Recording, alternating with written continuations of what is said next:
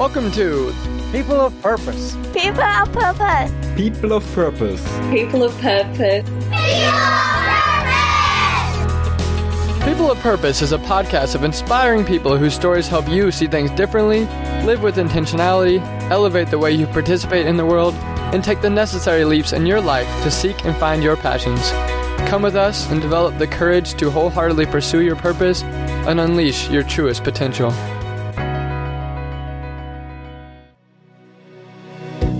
Anxiety makes you believe that the problem is bigger than it actually is, and it also makes you believe that you have less of an ability to handle that problem. But that's not true. Hi, welcome to People of Purpose, and I'm your host, Tanner Badgley. This week, we are having brain researcher and entrepreneur Cody Isabel to talk about creating HumanAI OS to unite humanity and shift human evolution. He's the CEO and co-founder of Rewrite and Rise, which is a mind, brain, and body lab that focuses on bringing successful treatment outcomes to those healing from emotional abuse, burnout, or an identity crisis, like after a breakup or during a quarter-life crisis. He's also a co-founder of CBAI, an artificial intelligence AI company that specializes in building AI more like a human brain, where he contributes brain architecture and anatomy knowledge, as well as does internal coaching with all the developers and team to prevent burnout while optimizing productivity. Together, these two companies are working to create affordable human-machine neurotechnology devices and software tools to help people regulate mental and emotional health, heal trauma, live a healthy lifestyle, and edit beliefs and behaviors faster than ever before. Some of the topics we're going to dive through are his company, Rewrite and Rise, the role of AI in achieving his purpose, a live consultation process talking about my purpose and my real estate company, and a list of more interesting topics. Well, let's dive in. Here's to becoming People of Purpose. Hello, People of Purpose. I have Cody Isabel here with me today. He is a neuroscience and AI person, a purpose-driven person. He's had this really varied background, and I'm really excited to talk about what his purpose is. And then he asked to spend significant time talking about my purpose as well. So this should be a refreshing new type of interview format, and we're really excited to have you. Thanks for being here, Cody. Yeah, thanks for having me. I'm pumped. Cool. We're in the same town, but first time we're meeting each other. So big small town, apparently. Yeah, for sure. Yeah, we're in Kansas City. You're a local. You're from Blue Springs, I saw. I'm from Topeka, so I'm not exactly local, but an hour away from here. Yeah. That's okay. Good to get to know you. Topeka's cool. Topeka has the most 5G infrastructure in the entire planet. That's crazy. I did not know that, really. Yeah, it's nuts. Topeka, Kansas. Okay. Well, can you give a little bit of background of like who you are and what you do, and then we can kind of break down your journey a little bit from there? Sure, yeah. I'm right now, I run a company called Rewrite and Rise. We're a mental health AI company. My background's in cognitive behavioral neuroscience. I love the brain, and we help people with brain programs. So a lot of the time, like bottom-up brain programs. So whether that's we spend a lot of time people struggling with like emotional abuse, narcissistic abuse, burnout, things like that inflame your brain and produce anxiety. So like one of our biggest focuses is helping people go from anxious to action. So anxiety is a huge focus for us. Lots of people struggle with it. So we help them with brain programs to heal their brain bottom up. So your mind, brain, and body are connected, and your body holds your brain holds your mind. And so a lot of talk therapy can make traumatic trauma or things like that worse and re-traumatize you when you're just talking in the mind. And so what we really focus on is healing the body bottom up, which heals the brain. When the brain is healed, the mind is more ready to process and reprocess and go back through that trauma and release it and heal. And so that's a lot of what we help people with today. And then we track your biometrics. So your body, again, is really indicative of your mental and emotional well-being, your physical health, because your body's holding your brain. And so we measure people. We collect a ton of data on people, whether it's Apple Watch, WHOOP, whatever it is. We're partnering with Garmin soon to collect biometric data. So heart rate, blood oxygen, heart rate variability, temperature, all sorts of different things, activity level, sleep data.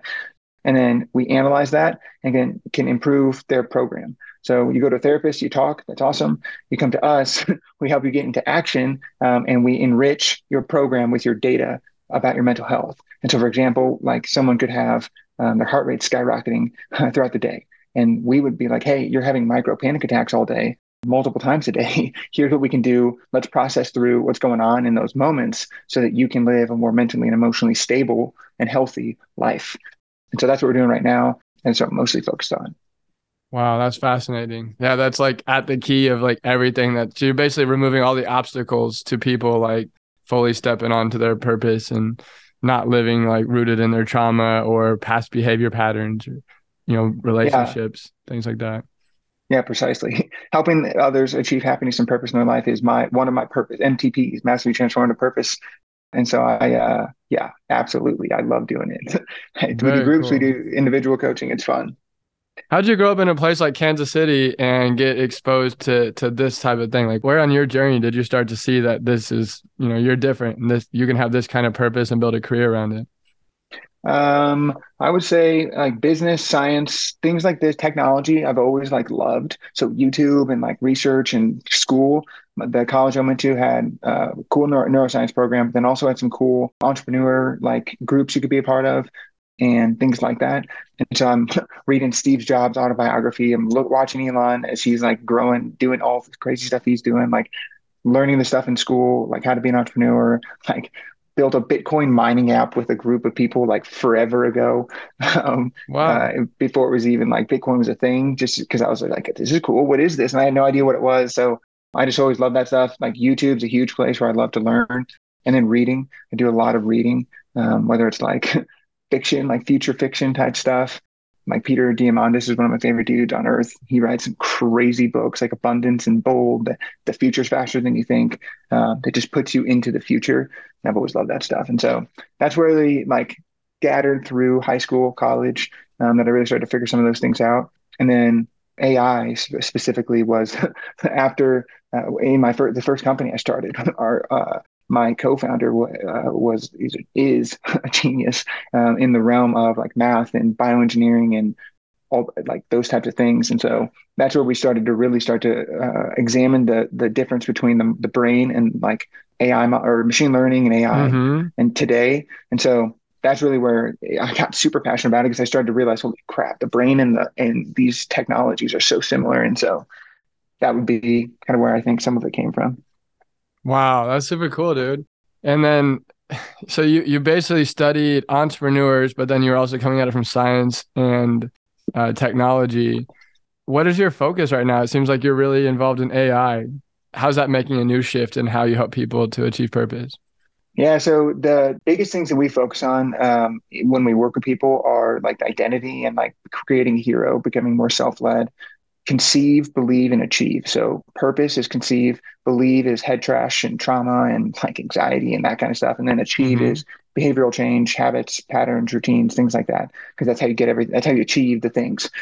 And so once you've got like that heroic vessel that you want to go and attack something with, you need to be able to see where you're going. So that's your purpose, and have a reason for that hero to go on the journey. Your purpose, and then believe you can get over the gap. Like if you're on this side of the cliff and there's a giant chasm here, how are you going to get over here? You got to believe you can. And so having that self-confidence, self-esteem, and going from anxious to action is really what we focus on in believe. And then achieve is taking the steps. Yeah, so taking the steps, and then enriching like those four things, those four categories with like data and like tools, like technology tools, biometrics, and then a lot of science, cognitive behavior, neuroscience, internal family systems, like bottom-up methodologies for healing yourself. That's what we're really focused on. Collecting data today is our biggest focus, so that we're prepared for the future. So we have unique data to train the models of the future with, essentially. Does that make sense? Yeah. Yeah. What kind of metrics are you using to like track how aligned someone would be to their purpose? Yeah. So, I mean, the biggest thing is we take people through an MTP process, massively transformative purpose. And so there's multiple ways that we do this actually. So this is it's a neurological process that can help someone craft their purpose statement and addict them to that statement. So the same thing social media uses, the same neurochemicals we can use to addict someone to their purpose. And so, which sounds crazy, but it's less crazy than it seems. But it's really just a mixture of what you're curious about, what you're passionate about, and big problems you want to solve in the world, and then putting those into a stew, stirring it up, cooking it up, and then popping out what we call an MTP, a massively transformative purpose, which is from Peter Diamandis and Stephen Kotler. And once you have that purpose statement, so like for me, create a human AI operating system is one of my MTPs. I've got two of them, and so once you have that statement, then you need to blueprint it out. And so we help people break down their purpose. So your purpose, your MTP is your entire life. Here is what I want to do with my whole life. Then we've got HHGs, hard goals. So you can break down the milestones of your life from your MTP, right? So for me, starting a AI company is an HHG. Getting a degree in neuroscience is an HHG, because it takes over, it's not my entire life, but it takes multiple years, 3, 4, 5, 6 years, could be 10 years. So Elon, one of his HHGs to get people to Mars. His MTP is to get people to Mars. One of his HHGs is to start a space company, SpaceX, to start an electric car company, to start a Boeing company, to start the Starlink. And those are all HHGs. And then from HHGs, you can break those down into clear goals, which are over years and quarters. And so you break your multiple year goals down into years and quarters. Okay, when am I going to start that one? Cool. Once I started that one, now I'm in a neuroscience degree course. That's a 4-year thing. So year one is my freshman year. Here's what I'm going to do: first quarter, second quarter, third quarter, fifth or fourth quarter. And then you break down into clear goals. And then you've got your monthly goals inside of those. And then you've got weekly goals and daily goals. And so we help people break their MTP down all the way down to daily, so they can live on purpose every single day. And then they can measure that. And we can help them measure that. It's a process we call 3M1M, 3 most, 1 must. But every day they know that what they're doing, they're doing the 3 most important things they need to get done and the 1 thing they must get done today, so they can make sure they achieve their weekly goals. If they achieve their weekly goals, they achieve the monthly goals. If they achieve the monthly goals, the quarterly goals, yearly goals, HHG goals, MTP, essentially. So we work backwards. So that's from, again, Peter Diamandis, Stephen Kotler, Elon. They all use this kind of first principles, reverse engineering thinking. And that's what we help people do. And then we help track that. So how'd you do? Where are you at? What's your progress? Give them dashboards and we can help them. So that's pretty in depth on how we work when we do it. But that's how we would measure. Wow, that's super cool. That's really, really cool. What about you, bro? What's your purpose? The beginning of the podcast, 5 years ago, I said my purpose was to help people find and fulfill their purpose. And so I see that that's through giving them the courage to wholeheartedly pursue it, and then giving them the tools and resources like you, like other guests, to be able to tap into, to get on a pathway that keeps them there. Nowadays, I think what I focus on is I'm after creating living communities for purposeful people in Kansas City and Thailand. So I'm involved in real estate. I live in a house of 7 people, and we're all involved in my real estate business. And we are designing the future together. So a big part of this is community, bringing people together. I focus a lot on how people's gifts are aligned to their purpose, where they find passion, where they have unique skill sets, where they come alive, and then piecing that together and creating synergy off that, so that we can live more fulfilling lives holistically, not just financially, not just relationally, not just health, but it's all together. And then ultimately what I want to be involved in is creating new education system that trains leadership, social emotional learning, emotional intelligence, financial well-being, how to achieve financial freedom, how to be an entrepreneur, things of this nature, so that society people can just have a lot more empowerment in achieving their purpose and not just be slave to some system that they didn't really get to participate in creating. I like that, getting people out of the matrix. What got you passionate in that? How did you figure that out? When did you first realize, oh shit, I want to help people with this? I think a big one was when I was 23, I went through a breakup and a brain injury. Oof. What flavor of brain injury? I don't know. It was a traumatic brain injury. It was my fourth diagnosed one. Damn. When I was 19, I fell down the mountainside at Yosemite National Park and spent the night on the mountain in a stretcher with the search and rescue team. Got helicoptered out in the morning. So that was massively life altering. That was probably the first big one. But then it didn't completely change my behavior. I woke up to the sense that there's more, and I need to be more aligned to it. And I need to be better in how I participate in relationships. But then I got stuck on a girl, stuck on just being in the present and enjoying college. And when college ended, when she broke up with me, when I was working a job I felt no passion for. And then I hit my head again, playing basketball. I was diagnosed with 6 weeks of work disability from a neurologist. And wow, that was an amazing gift. I just laid around listening to YouTube Tibetan bowls, all the curtains and blinds closed, no distractions in my life, nothing I had to commit to. That's when I came to this understanding about, you know, what makes me come alive. And that ultimately kind of led me to going to Thailand.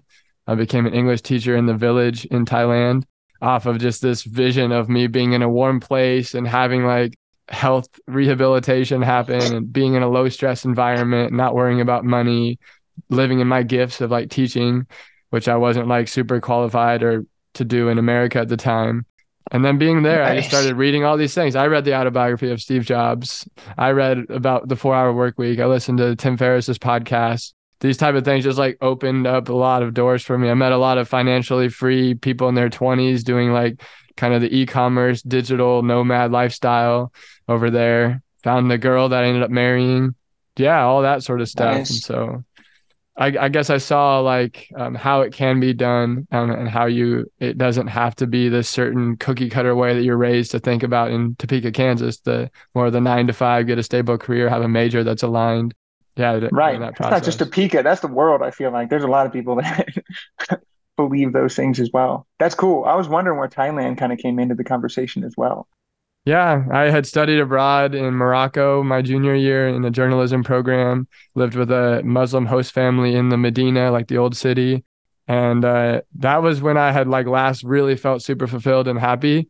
And so I was remembering back to that and I was like, I want to go to some place that's completely foreign culture to, you know, Western American lifestyle, plus all those other things, warmth, beach, beauty, nature, massage, teaching, money's not a concern. The economy is really cheap there.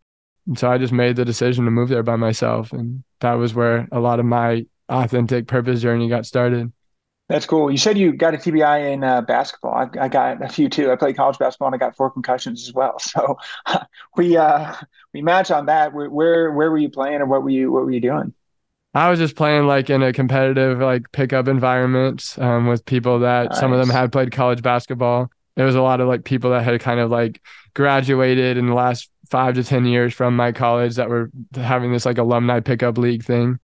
So it was a really competitive environment and I didn't play competitive basketball. I played ultimate Frisbee. I still play competitively. Oh, that's cool. So I was fitting in enough, but I don't know. I was angry at my life. I was frustrated and I made a stupid decision to try to catch up to some guy who stole the ball from me and had an easy layup. I tried to turn on the jets and go 110 miles an hour. And I went to block a shot, tripped over my feet and smashed my head into the wall. There was no mat behind the goal. So it was like a concrete wall. Yeah. No way. Holy crap, bro. That's tough. That sucks. Alternate Frisbee's cool though. One of my favorite, you asked how I kind of learned technology. Marquez Brownlee, MKBHD on YouTube. He's a humongous tech guy, and he is an ultimate Frisbee professional in New York as well. And so it's kind of crazy that ultimate Frisbee is an intense game. You guys usually got some bunnies too who can jump.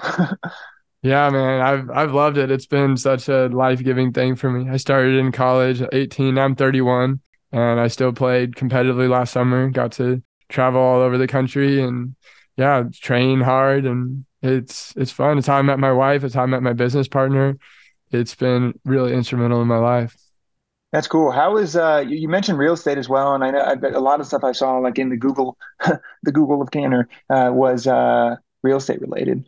How does real estate, how is that a vehicle for you to achieve your purpose at the current moment?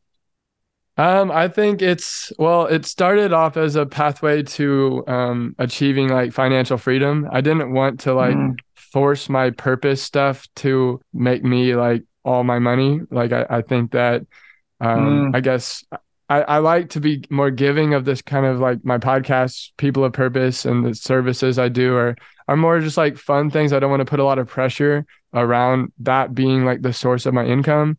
That's kind of how it started. I think like real estate is a pretty clear pathway to financial freedom, passive income.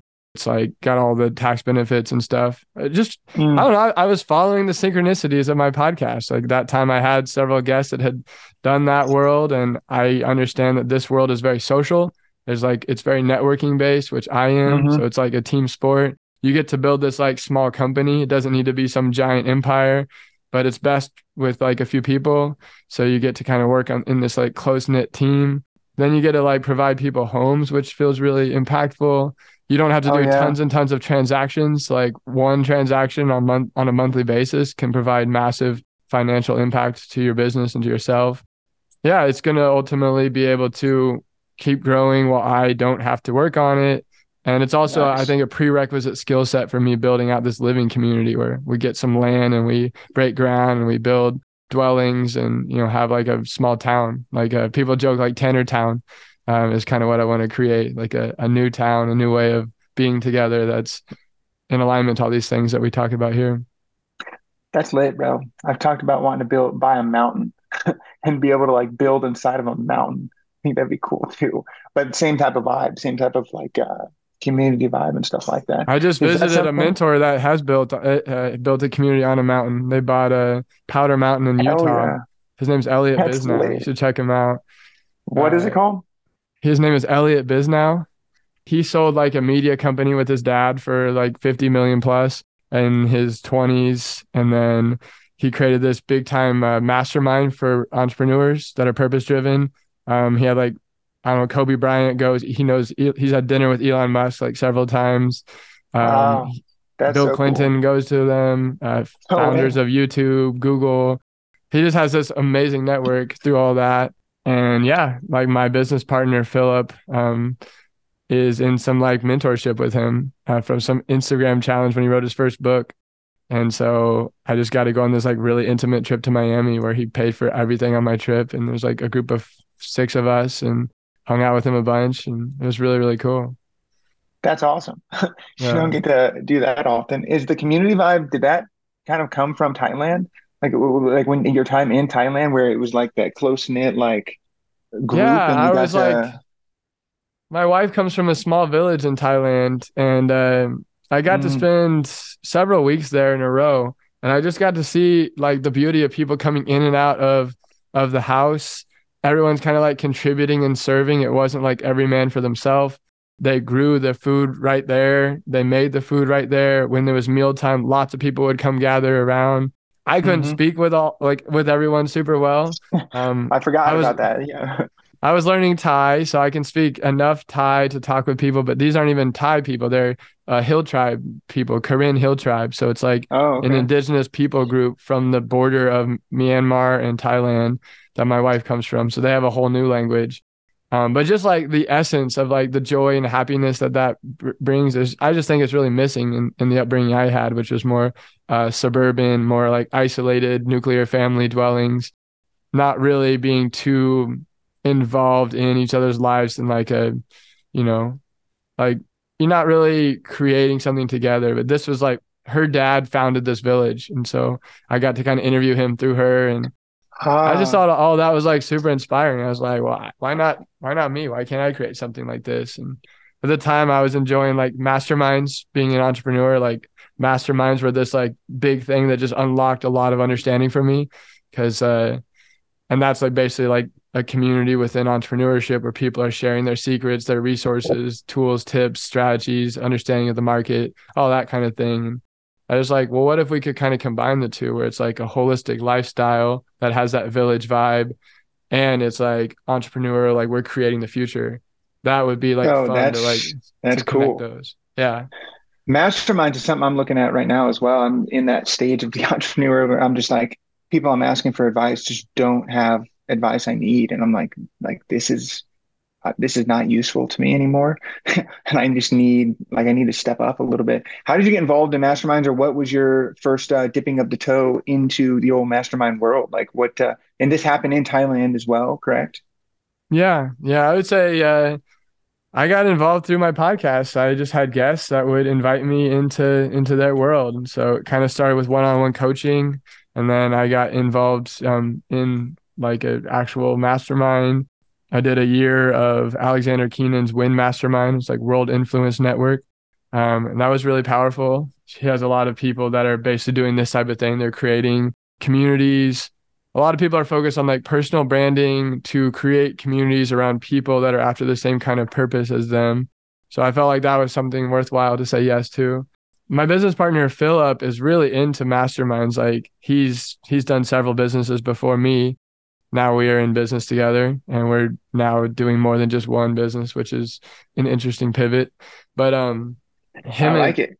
He basically had his first business gifted to him through a mastermind where he was just like, gifted a business. Basically, yeah. Like a guy had figured out a model that was going to make like 5-10K a month for just a solo person running like a small team of part-time VAs. And he's like, I've created this, I run this, I have bigger opportunities now, but here's basically how you can create like websites for entrepreneurs with this specific avatar, you know, in a consistent way. And that's how Phil broke out of the rat race. It was like he was backpacking. What a legend. Yeah. But he found out about this stuff because he assembled the mastermind. Like he was just like found all the highest level people he knew and said, let's all get together. And Phil had no level. He was like just spending all of his savings backpacking across Asia after working on like farms in Australia, like hard manual labor. And he was like, I want to figure this out. Who's the best at it? Let's bring them all together on a consistent basis. And that's how he found his first business. So that was like a compelling story. That's lit. How did you and Philip meet then? Was it through a mastermind, or how'd y'all come together? We came together through Ultimate Frisbee. No freaking way. I was taking these 4-hour buses from the village. I was teaching into Chiang Mai, Thailand, which is a big metropolis about the size of Kansas City in northern Thailand. Okay. So it has like a good mix of like international people and expats, like people that used to live in America and now live there. And a lot of Thai people that are pretty westernized. So they speak good English. They kind of know how to exist around, you know, Americans. So it's a good mix of people. And Phil was coming in as this backpacker, had this big beard and like messed up hair. And he'd been living on some like island with like a tribe, like fishing every day with like in Indonesia. And he just rolled up to Frisbee. We had the same talent and skill level. He calls me his nemesis. Like we were one-on-one. I don't know, did that for a couple rounds and then went to dinner together and sat across from each other and just couldn't stop wanting to hang out and know more about him. And I was like, felt like there was just a lot of resonance there. And yeah. That's cool. How do you guys maintain now that you're back in the old US on the US soil? Like what is it you guys try to do, or how do you maintain that?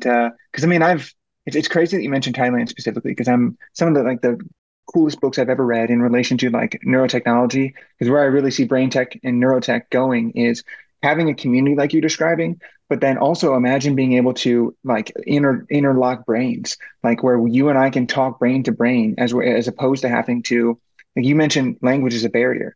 Brains aren't a barrier. We all have a trillion synapses in our brain, right? And so we could get a feeling for what they're trying to communicate and learn language instantly. Like, and so it's really cool to where you could become like a ecosystem. Like every cell of your body has an entire system of micro cells inside of its cell that work together, like, or even bigger, like organ systems work and communicate with each other.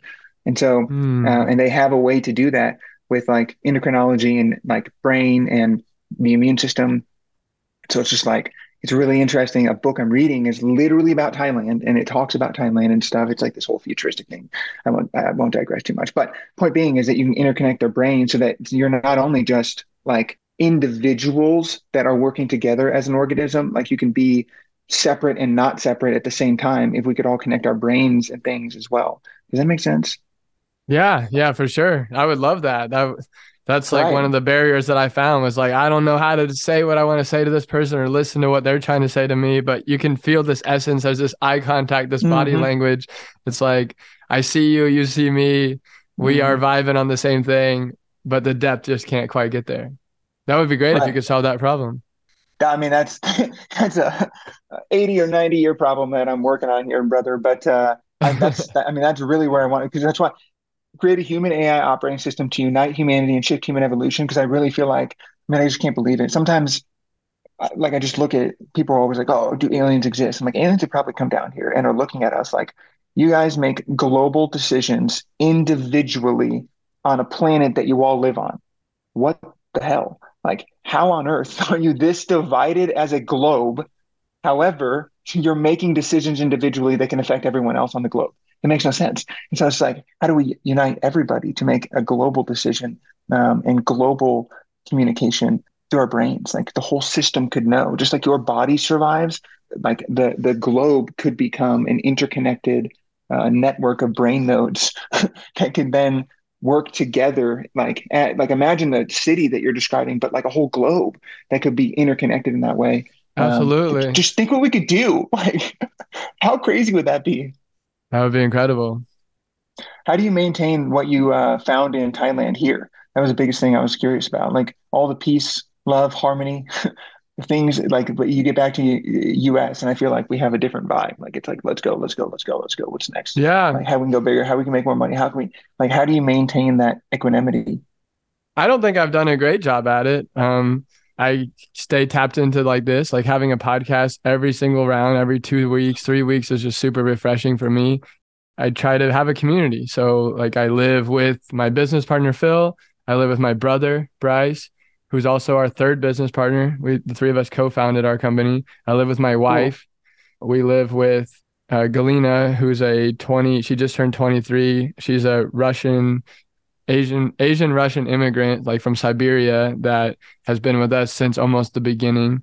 Yeah, and it's kind of sad for me. She's actually moving to Hawaii and wants to be open-ended about her plans, but she's been a really big part of creating the community. And then I live with Bobby, who's like in my business and just went through a divorce breakup thing, and he's landed here for who knows how long. So he lives in our guest room right now. We tried to have guests through as well. So like Philip is really connected to shamans in Peru. He's like done a lot of plant medicine and ayahuasca stuff. He helped co-found and invest in a center there in the Amazon. And so he's had like people come through to do ceremonies for us, which is really interesting. So we do like, we did house like ayahuasca ceremony, was really cool. I try to do like spiritual development stuff. So I'm like, I'm trained in meditation and yoga a lot. When I was in Asia, I did a 5-day Vipassana meditation and a 10-day Vipassana meditation. And then I also did a month-long yoga teacher training in the birthplace of yoga in Rishikesh, India. And so that just became a big part of my life. And so I try to, as a leader, try to sense when the energy needs to be shaken up, when it's gotten too much go, go, go, too much individualism. Let's bring our community together. Let's do a reset. We like circles. So we do like men's circles, women's circles, house circles, where you just kind of share what's been on your mind, what's on your emotions. I also have a master's in education. Like I pursued that before I full-time committed entrepreneurship. So I kind of learned how to hold like reflection circles, ask questions, go deeper, make sure people are on their authentic path. A lot of it's just like having awareness that when things get off track, because yeah, like you said, the culture here kind of sucks you into like money and movement forward and progress, and not as much of like the moments and now. But I think I have enough resources in my life from my past and from like my present. Meeting people like you just helps me see a new future. I'm still married to my wife from Thailand, so I spend every day with her, and she brings me right back into that space. She's not like all the time productive, like always wanting to be productive and grinding. She's very happy to just lay around with our dog and like feel our lives again. That's nice. I think a masculine feminine balance is important as well. In business, it's really easy to fall into the masculine of like more scale, grow, more money. Living with my wife and then also Galina in the basement has been really valuable. They always have insights about when the energy's falling out, and then they want to like cook for the house or clean the house up or reorganize the garage or just change the living room space and to where it has a new like feng shui. These types of things have been really valuable. I live in community, so like I get to be in the community vibe every single day. That's cool. Is there ever any butting of heads or things like that happens inside when you guys are in such enclosed, like a business meeting that moves over to personal and it's like, like that kind of stuff? Or is it? Yeah, that's been one of the challenges. It's been a lot of harmony, but I think right now, like it's kind of shifting. It's been a while of us being in this environment. So a year and a half ago, we got really blessed with this house. The three of us co-founders and my wife, so four of us, were living in 800 square feet, half of a duplex that we were renting. And then from there, our business found this house that's like 4,000 square feet on 5 acres with a swimming pool, a finished basement, lots of bedrooms, bathrooms. And so we just started to invite key people in our lives into our house. And then we host events and stuff. And so now I think we're kind of settled into like patterns of being here, and it's starting to feel a little bit small in certain ways. I think like, so Galina just made this announcement last week that she's going to be moving to Hawaii to do, she's going to live on a permaculture farm and do a yoga teacher training. And she wants to be open-ended about where she goes next. So she's like not committing to working with us again or living with us again or being in Kansas City again, which has been really hard on me because a lot of my neural programming has been like, oh, this girl's in my life, you know, for this vision. She's very bought into like what we're doing, and she's done so much for a year and a half to like really like surrender to this mission and this vision, have a heart for community and serve our company and grow things. And she's been, you know, she's been my personal branding person on Instagram and stuff. So it's a hard loss for me. But one thing she's saying is like, she's been in this container and she's like gained so much self-awareness about like herself. And she realizes like, she needs to, in order to contribute ever again to this or something like this, she needs to know what her own goals and her own reasons why are. And as a 22-year-old, this is like what she's been immersed in. She wanted to kind of understand what was authentic for herself. So in a certain way, I think she like wants to kind of expand beyond just the community, which is something that is also valid in this space. So allowing for more of that to happen too, and not just trying to control everyone to do this community only, is another like layer to this to figure out. Right. Yeah. That's got to be tough. That's a lot of responsibility on one person's shoulders to kind of try and manage those types of things. I'm sure your wife's dad, who started Whole Village, probably felt some of this stuff. Do you ever talk to him about some of these things that happen, or like some of the things that he had to manage or navigate as he was building a literal village? Yeah, I did a lot in the beginning in person. I should do more of it. That's a really good idea to get back into doing that. I remember like, he did a lot of traveling to other villages, to other communities, to talking to community leaders, and then bringing back the knowledge and resources into his space. And then he had like a core group of people that were basically plotting out land, and they were like building like programs with the Thai government to get agriculture going and things of this nature. So he was like, he was gone a lot apparently from it, which I haven't been. I've been in it a lot. And so there's that element to consider too, which is like, when I spent that time with Elliot in Miami, he's like, oh, you've got to meet a mentor of mine who lives in Costa Rica that's doing this big living community where they're living off the land and it's permaculture, and they're doing like camps for adults to come find their purpose. I'm like, I would love to do that. So that's kind of where I think I need to be heading to soon-ish, is like getting into other communities and seeing what's going on there and bringing them back to this. That sounds like it'd be fun and super, super helpful for what you're trying to do is too, so you can expand. So that's got to be tough though, feeling like you're missing or losing a family member almost with your friend that's going off to Hawaii. But I guess I learned something from a monk that's a mentor of mine, Ramon. I freaking love that guy. But he talks about like the holon, which is like an infinity symbol. And it's one half of the infinity is individualism, and the other half is like group or like being together. And like, you've got to keep that in balance. And sometimes one side gets so big, like on the community side, that the individual side is like shriveling.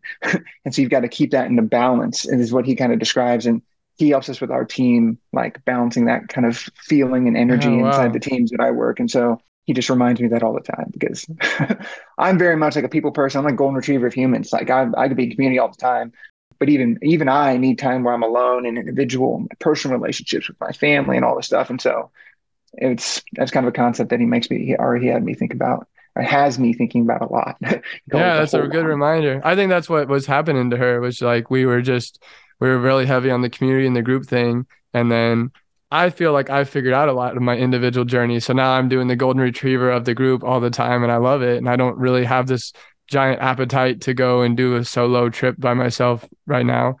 But I mean, she's been witness to like my journey, and like I've given her my testimony a lot and helped coach her through decisions. And she saw how valuable it was for me to go away by myself to foreign land and find out my purpose. And in some way, like, she's basically courageously advocating for herself to do that. And who am I to hold her back from it? Like, obviously I don't love it for myself, but like, it's extremely good for her growth. She's 23 years old. That's when I was, you know, leaving and taking off. So I'm trying to put myself in that perspective. Yeah, dude, that's, I mean, in some way you probably inspired her to do this subconsciously, or maybe even consciously, but subconsciously for absolutely certain, like hearing and writing, especially as you're doing your social media and around your story a lot. Like I bet there's some conscious pieces that you've put in there that have honestly led to some of these things, which I think is good. Like, I think it's cool. So that's badass. I wanted to ask you about when he tips her, you have around like, I just felt like, I don't know, when upon reflecting, like I put too much of my heart into her. And now I'm like, I feel like I'm hurting a lot more than I should be from like her leaving. I should be like fully cheering her on, supporting her. But a lot of like my mental habits have been around like, well, what's my vision? How can I communicate to her? How can she show people? How can we have a conscious event around that?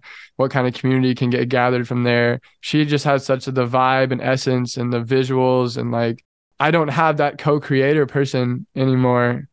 Yeah. And like, it was fun to be like kind of her mentor in a lot of ways. Like, she has a lot of the same like zest for life I do, and I've gone and done it and she hasn't. And so she would ask me lots of questions, and I like that dynamic. And I'm grieving over like that being gone. Like as a neuro person, like what do you recommend I do to like move forward and move on? Yeah. Yes. I mean, a lot of the stuff that I work on with people is helping them understand they're made of many parts. So there's the self, and I'm sure some of this with your background, you will absolutely get this. But like the self is like that internal parent, your internal leader that talks to all these other parts. And you've got managers, which are like trying to control everything in the present and are trying to make sure that the future is the way you want it to be. You've got firefighters that are like react and distract. So it's like addictions and like drinking and like all sorts of panic attacks, suicidal thoughts, different things like that are firefighters. And then exiles, which are like emotions that you want to push down and get away from you and you don't want to feel. And so balancing out those parts with the self, which is a lot, I'm sure, is if you meditation and those types of things, like the self is connected and curious and courageous. So some of the stuff I ask people to do is talk to that part that's grieving. Ask it what it wants you to understand. Ask it how old it thinks you are. Like ask it what is afraid. Like what's its biggest fear, right? That part of you that's afraid. Ask it like as Tanner, as I call it self, capital S self, like as self. Go to that part and talk to it. Like as it's like a younger version of Tanner. Like, was there a younger version of Tanner that something like this happened, or something like this that made that version of Tanner scared in relation to the grief, right? And that's why it's sad. I'm going to keep you sad so that X thing, right? You never know. I've had so many conversations with people's parts, and like I hear suicidal parts tell me that I didn't want you to suffer. And when I ask, well, what would you rather do if, because they were 7 and the only thing they could do, that was one of the only things they could do, right? And I've had people who have panic attacks that, or depression, because depression, that part of them that's depressed is trying to keep them safe by not leaving the couch. Because if they go out in the world, they'll get hurt, and they got hurt when they were 12, those types of things. And so being able to talk to these parts that come up, and feel them, let them be there. As you know, with meditation, like it's not about like, get away. It's like emotions come up, thoughts come up, and it's like, back to breath, back to center, back, and bringing back to like getting to yourself. And so talk to it would be the biggest thing that I would suggest, and ask it questions, like come like a curious, compassionate inner parent to that part of you that's grieving, that part of you that maybe is a little bit scared. Like, what the fuck am I going to do now? Like, how am I going to handle this? And that, or that anxiety that comes up, like this was a key piece to everything that was going to happen. Yeah. And what I found is anxiety makes you believe that the problem is bigger than it actually is. And it also makes you believe that you have less of an ability to handle that problem, but that's not true. Like you were in freaking Thailand walking around going all over the place, bro. Like if anyone on earth can figure this out, you can, right? And being able to get back to yourself and back to this community and put energy into like yourself, you will start to be able to bend reality and attract those things towards you, right? If you have all these events all the time, you don't think there's one person that's going to come in that is similar to this person, or could also be a mentee to you, or you could be a mentor to them, they could be a mentee of yours, or someone that could help you with your social media and that kind of stuff. Like even my brand manager, Gwen, helps people, like her goal is to help people expand their purpose. And she works with people, some of the biggest creators in Kansas City, helping them expand their purpose and that kind of stuff. So like even the serendipity of us talking and Gwen potentially being able to help you could be like something that could be like a serendipitous moment as well. Like there's so many things once you like connect with yourself, talk to your parts, and then just start to bend reality and bring those things towards you. I feel like, I mean, that'd be some of the biggest advice I could give when I talk with people. Yeah, that's really good. That's really good. And then I remember when I was at your event, you talked about, like, what was it, like 84 days or something, like, to change neuro connections? Oh, yeah. Yeah. One thing that I've noticed is, like, I don't know, I guess it's probably like 3-4 months ago, I started seeing signs that she was wanting to, like, start disconnecting. And I kind of responded by, like, wanting to, like, persuade and convince and get her to stay here more. And, you know, and then she was like, well, I want some time off. And we gave her time off. And then it was like this, we haven't had the right vibe for, like, about that time, 84 days or so. And so now I've had like 84 days of, like, mentor chatter that's, like, peppered with anxiety and fear and loss. And now it literally is happening that she's going to be doing this. So how do I break free of, like, that cycle that has now become this, like, weird, like, one of my first thoughts waking up, one of my last thoughts going to bed? I'm not used to, like, someone living in my mind like this, but it's been happening. How do you get out of that? Out of the anxious or, like, the rumination, anxiety type stuff? Yeah. Yeah. So I took a lot of things personally. Like, well, what if I had done things differently or said something different or made a different, like, in a lot of ways, it's like a breakup. Like, what do you recommend about this? Yeah. So this is pretty common, especially high functioning people like you, like ourselves.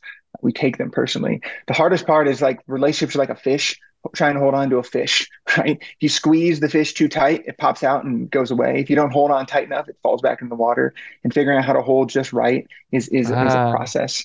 And so, first of all, forgive yourself. Like, fuck, dude, like, you're 31. There are 50, 60, 70-year-olds that don't know how to keep talent and keep people with them. And, like, they're still trying to figure that stuff out. Like, that's huge. Like, that takes a lot of practice. Not even I'm good at it a lot of the time as well, right? Like, so I would forgive yourself, first of all. And then second of all, talk to that part. So my anxiety's name is Mamba, the roller coaster. You're in Kansas City, so you know the roller coaster. Yeah. And so I named my anxiety Mamba. And what people do a lot of times with anxiety is, like, get away. I don't want to talk to you. Leave me alone. Like, and they shove it down. But it's like pushing a beach ball underwater. You can push, but it's going to erupt back up, and the thoughts are going to come up, and these things are going to pop up. The other example, like with anxiety especially, is if you keep pushing this way, it's like throwing a toddler that's throwing a tantrum into a closet and then running away. It's going to make it so much worse, right? And so people are so aggressively, I don't want to feel you, anxiety. I hate you. Don't talk to me. Don't be here. Don't make me feel panicked. Don't make my chest hurt. That it makes it worse, and it makes the thoughts come up more. And so, especially with anxiety. And so being able to name it, so I name mine Mamba because excitement and anxiety in the brain are very similar. And so I name it Mamba and I welcome it. I'm like, oh, what is up, Mamba? Thank you so much for being here. I appreciate you showing up. I know you're trying to protect me, right? So anxiety is almost always trying to protect you from something in the future. And anxiety is almost always a manager, which is like trying to control what's happening today and what's happening now to protect you from pain in some way in the future or suffering in the future. And so it may be making you think these irrational thoughts, these scary thoughts, these things you might be thinking about all the time, but you can absolutely talk with it and ask it, like, what do you want me to know? What do you want me to understand, right? What is your biggest fear? And then you can start to ask it what you can do in the future to help it so that you can start to pull yourself out of, because anxiety blends really easily. So what I mean by that is, like, you have yourself, which in the self, I've got the 8 C's. The self has 8 C's. And the right here, the self is always curious, compassionate, calm, connected, creative, courageous, clear, and competent. Those are the 8 C's. So if you're not acting in one of those 8 ways, you're blended with a part. So the part of you that's anxious blends with you and takes over your beliefs, your actions, your urges, your thoughts, your feelings. And so what you can do is you've got to build a relationship with that anxious part of you. And you've got to start to help that part of you understand, hey, Tanner's got this. I've got this. I know we haven't talked before, and we haven't talked much, and you probably don't trust me yet, but I've got this. Like, I know so many more things. I've learned so much from this experience that in the future, I promise you, we can handle this differently. We can work through this differently. Yeah. And start to imagine that an anxious part of you is literally like a young Tanner, a young kid that you need to go and be a parent to, or a leader to, nurture it. Give it compassion, be curious with that part of you so that it can start to feel like it doesn't have to throw up the defense walls. Because right now, all it's trying to do is protect the self. Because it's like, okay, Tanner can't do this. me protector anxiety is going to protect us. I'm going to do this, right? And so it's like yelling and screaming and making you think these things.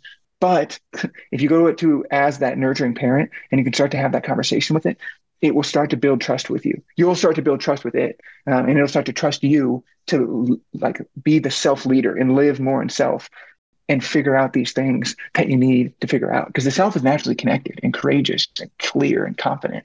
And so if you're acting from self, you will find the other person that you need. You will achieve the community and the dream and the vision and your purpose if you can act from self. Does that make sense? That's a lot. Yeah, that's super clear. Yeah. This anxious feeling has been so foreign to me. I haven't really felt it for a lot of years.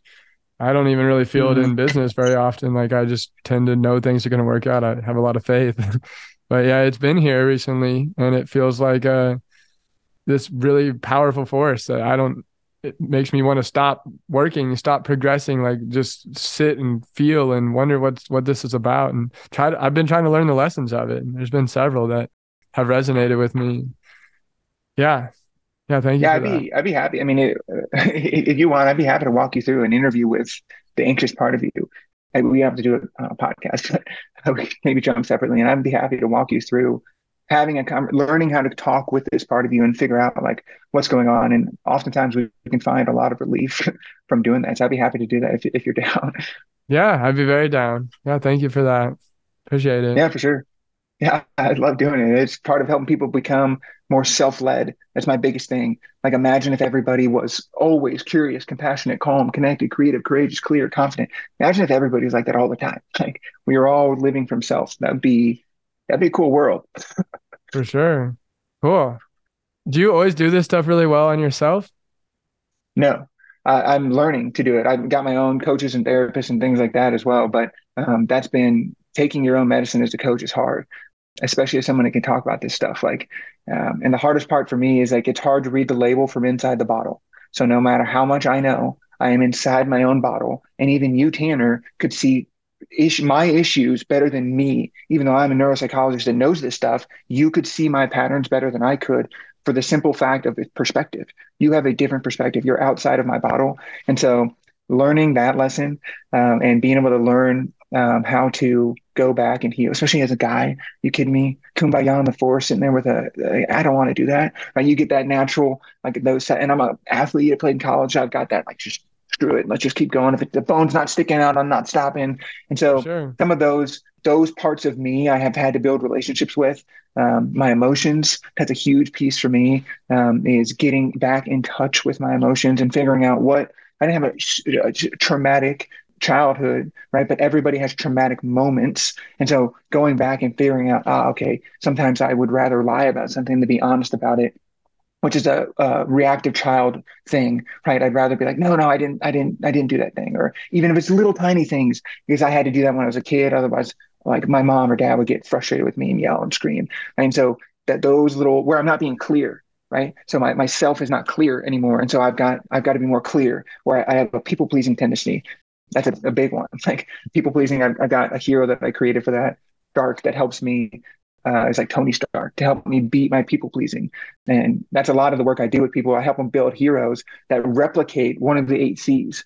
And so for me, clarity is sometimes hard. Just stating what I want feels bad for some reason, almost like it's like, I'm being selfish, or it's about other people. It's not about me. But again, it's that whole line. You've got it, self and other, self and other, self and other. And so that's some of the hardest work that I have to do. So I'm not perfect at all. I don't try to pretend I'm like a saint in any way. Again, when I work with others, I have an outside perspective. And so that's the biggest thing. But at the end of the day, the problem and solution are inside of you. I'm just here to ask questions. Like I'm sure you understand when you work with your team, like they're freaking struggling with something. Like Bobby comes up and you're like, I'm freaking out. I don't know what the hell's going on. And all of a sudden Tanner's like, well, if you try this, if you try that, if you try that, and you're outside the problem. So you as Tanner can come to have that right same thing. So I don't view myself as above, and I'm absolutely on my own path as well. Awesome. Thank you, man. Well, yeah, I want to respect our time, and it sounds like we got a follow-up one to do. So yeah, it's probably an appropriate place to wrap up for now. But I appreciate you being here and going through that exercise with me. It was, yeah, that's a lot of clarity. I really liked the yeah, you speak with such specificity. You use these like nice images, like that fish one, I think is on relationships. It's a good one to be thinking about. I really respect the technical and scientifically driven parts of you. Those are parts of me who are not nearly as developed. And so it's really cool to see someone that's not just all in the soft, artistic, touchy-feely side. You actually have like some like hard, tangible ways of achieving these things. Yeah, it's a really special blend that I think is going to take you really far.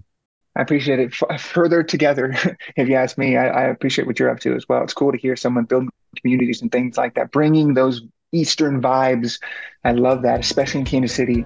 Like, I've been sitting here thinking, like, where is everybody in Kansas City? What's going on? And literally connecting with you has been rekindled passion for me, like, especially here in KC. So that's been it's been awesome to see the leadership that you're doing inside your community. Not everybody does that. Very few people do that, I will say. So good work. I'm proud. You should be proud of yourself. Thank you, man. Thank you. Yeah, we'll have to be connected. We live in the same city. This will be fun to get to know each other. Hell yeah. Let's do it in person next time. Yeah, let's get in person. Cool. All right, bro. I appreciate it. Yeah, I appreciate you. Thanks for being here today.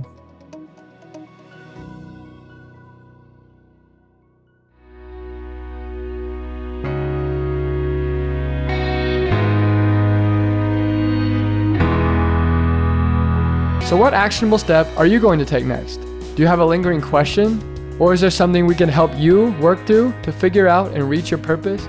People of Purpose is here for you. Just send us an email or a message on Facebook. If you want continued inspiration, subscribe to the podcast and soak in the stories and words of our insightful guests. Do you have any friends that might enjoy this podcast? Bring them on board as a podcast subscriber.